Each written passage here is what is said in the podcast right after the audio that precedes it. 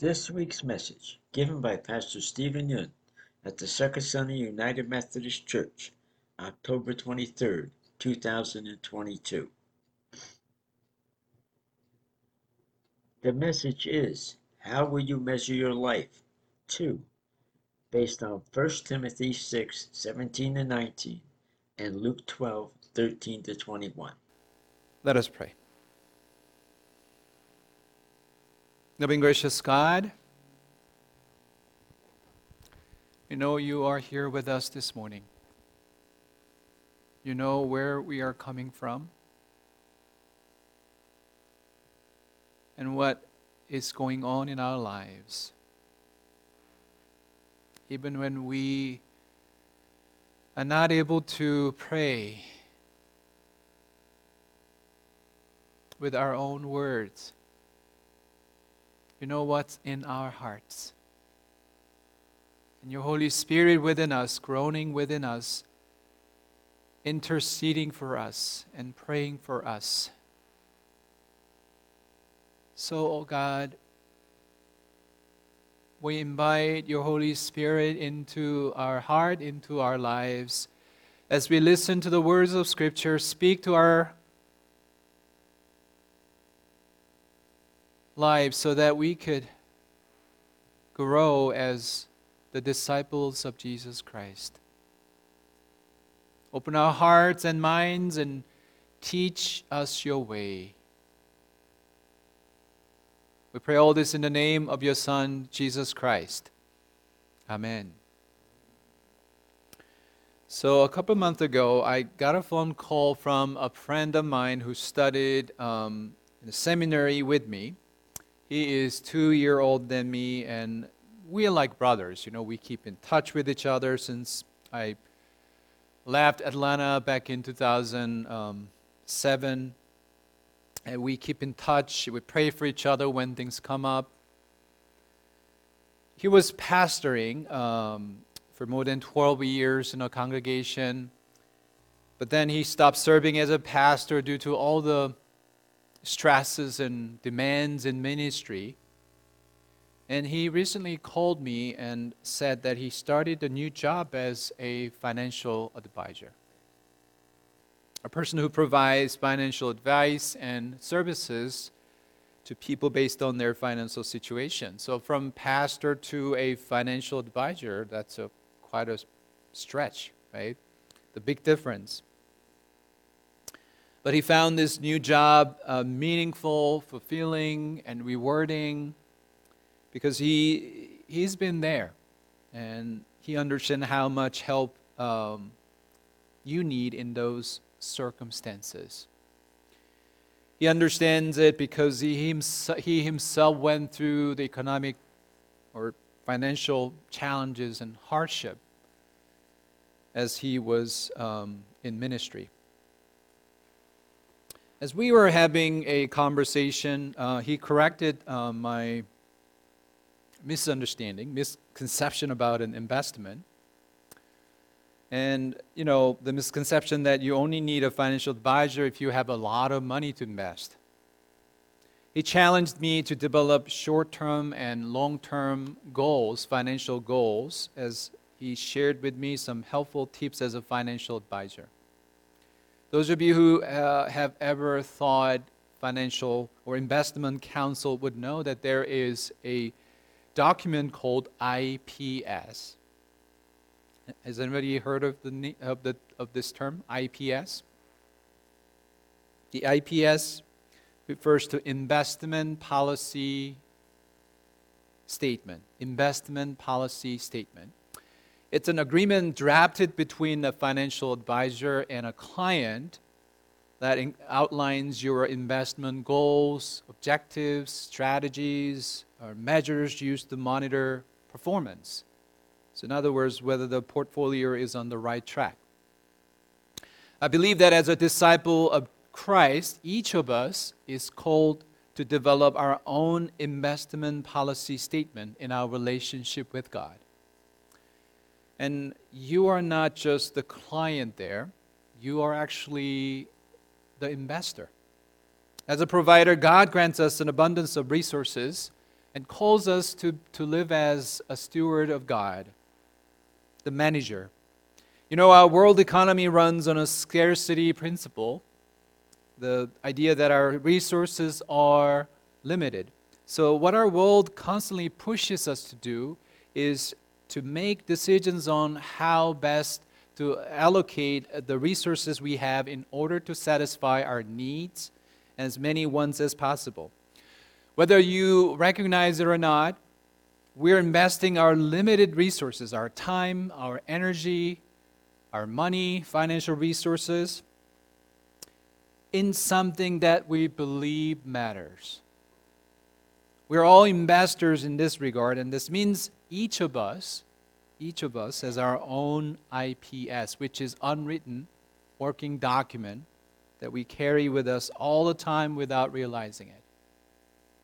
Last Sunday, as we embarked on our stewardship program, How Will You Measure Your Life? I mentioned Clayton Christensen, the Harvard professor, and his book, How Will You Measure Your Life? And how the criteria we value most shape our everyday lives and who we really become. Think about what really shapes how you spend your time, attention, and resources. When we measure our life, it will be those seemingly small but very real criteria that shape our life. Our decisions about how we spend our energy, our money. And by that, you are making a statement. Making statement about what really matters to you. This morning, I want to invite you to consider what kind of IPS, investment policy statement, you have now as a Christian. I'm speaking, speaking of this in a spiritual sense, not just in a financial sense. What does the unwritten statement say about your preference, your life goals, your priorities, your commitment, or your concern about the future? What kind of IPS have you developed through the different seasons of your, of your life, in good times and tough ones? If you have made any, cha- made any changes in your IPS over the years, what caused that change? As we continue to engage in this new sermon series, we come to the second way that people tend to measure their lives. Last Sunday we talked about we measure, as a Christians, we measure our life by how we love, who we love. And today we come to the second way that people tend to measure their lives and how we as a Christian should measure our lives. Living in this capitalistic society, we are often forced to measure our lives by, how much we own and earn. And in today's gospel story, we hear Jesus' response to it. You know, it was a simple story, story of a rich farmer reaping a large crop and he thought of nothing but how to keep it all. He wanted added to his already abundant supply. He was observed with earthly wealth. He forgot that when life ended, none of it would be of any, use to him. Jesus knew better and urged his hearers to become reach toward God. In this parable, Jesus makes it clear why this farmer were, was called foolish by God. The wisdom in Jesus' story is that it's foolish to live as if the point of working and earning money is, is simply to accumulate more wealth and more money. But it's wise to be reached toward heaven, reach toward God, to use our wealth for a larger purpose than our own satisfaction. This story also reminds us that it is foolish to live as if we are defined by how much we own, how much we earn, but it's wise to keep a wider perspective on wealth, our earning. It's foolish to manage money with no reference to God, but it's wise to manage them as a steward of God in response to God's calling. So, what does it mean to be a wise steward of God? How can we grow, reach toward God as God's steward? I would like to share three uh, practical uh, tips. It's called the IPS. I talked about investment policy statement. It's the same word, but different, but with different words. You know, you know how much I love acronyms, and I was so glad to find this um, acronym as I was preparing, preparing for this sermon. Um, so, the first I represents invest in the lives of children, or grandchildren, or next generation of disciples in our church. The financial advisors would remind you that between the cost of higher education or education and housing, your child could use a little help when they leave the nest if you save, if you invest in their lives. That means you got to find a way to save and invest in the future of your children. Giving your money a chance to grow but as Christians, the investment in the lives of children is not just a financial matter, it is also a spiritual matter that calls us to invest in the faith of our children, grandchildren, and young and new disciples in our community. And that's what we talked about last month during our sermon series, God in the Kitchen. We talked about importance of feeding our children, grandchildren spiritually, right? And the importance of, of pass along our faith, our faith recipes to them so they can continue to grow as the disciples of Jesus Christ. For the last few Sundays, I was so thrilled and glad to see our Sunday school classroom. Our Wesley room was uh, filled with um, Sunday school children who came back after the pandemic. You know, they were learning about Jesus, they were talking about, you know, who our God is. I was so thrilled. I, I was so thrilled to see that excitement and joy in that classroom. And I was grateful to our Sunday school children, their parents, also our Sunday school teachers for their commitment to come and grow in faith. And that's what it means to be a wise steward of God in, in our relationship with our children. You got to invest in the life and faith of your children. First, invest in the life and faith of your children, grandchildren, young disciples. Secondly, the second P represent plan retirement. Plan retirement.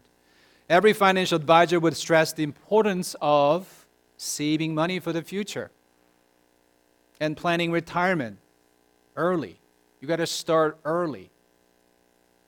According to recent statistics, approximately 48% of people over age 55 in the US have no retirement savings for a variety of different reasons. With changing economic circumstances, it's getting harder to access retirement benefit. So, financial advisors advise that individuals must plan ahead for their retirement. Yes, financial planning matters as you plan for retirement. However, it's not the whole picture of your retirement planning. I remember hearing a story of a woman who retired her uh, from her job. As a professional woman, she worked really hard to put herself in a financially stable and secure condition after her retirement.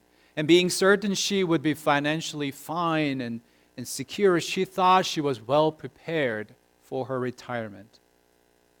But what she realized later was that retirement was quite different from her summer vacation.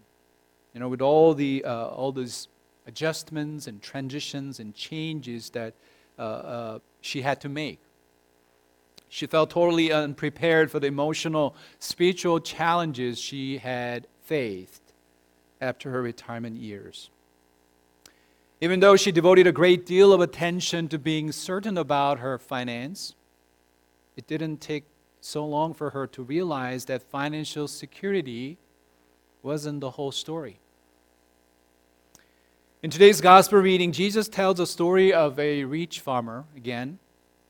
The land of his farmer began to produce a surplus, um, crop, and he was already wealthy and prosperous with an abundance of crops. So he started with, with more than he needed and ended up with more than his barns could contain. So, what would the already prosperous farmer do with this surplus prosperity? What would you do if you were, if you were the farmer in this story? I want you to pay attention to his response in pay, uh, verse 17. If you see your bulletin, the scripture passage is available. The verse 17, this rich farmer thought to himself. In other words, this conversation in the story took place inside of his head. In message, the Bible version message, it goes like this What can I do? What can I do? What my barn isn't big enough for this harvest. Then he said, Here's what I will do I will tear down my barns and build bigger ones, and I will gather in all my grain and goods. I'll say to myself, You've done well. You've got it made. You can now retire. Take it easy and have the time of your life. Do you see what's happening in this internal dialogue, friends? This rich man is making his retirement plan. From a contemporary financial perspective, some of you might wonder what's wrong with this approach. You know, he's just saving his extra crops for his future as part of his retirement plan. What's wrong with this? Why should this man be called foolish from God's perspective? Isn't this a wise thing to save and prepare for the future? Regarding the farmer's foolishness, Bible scholar William Barclay, the prominent uh, New Testament scholar, noted in his commentary that this farmer never saw beyond himself. That was first error that he made. He never looked beyond himself. As he talked about Methodism's founder John Wesley, you know, John Wesley at Oxford, he had an income of 30 British pounds a year, 30 pounds a year. And he lived on 28 pounds, gave two away. When his income went up to 60 pounds and 90 pounds and 100 pounds a year, he still lived on 28 and gave the rest away. Through this parable, Jesus challenges us to ask ourselves in what practical ways we look beyond ourselves. When you evaluate, make changes to your standard of living, think about in what ways you can grow, reach toward God. As a pastor, I'm always inspired by those in our church who serve God even more actively after their retirement. And I'm, make, I'm asking myself, you know, I'm going to be retiring in probably in 20 years. And could I do that after my retirement? What would it mean for me to retire from ministry? I'm asking those questions. And these people are the ones who help me understand what my retirement life should look like. As a pastor, Billy Graham said at the verge of his retirement, retirement should not put us on the shelf. We should use this time in our lives to rest from our labors, but lift up others who are carrying the heavy loads. That's the words of Billy Graham. And the second point, retirement here is also metaphorical.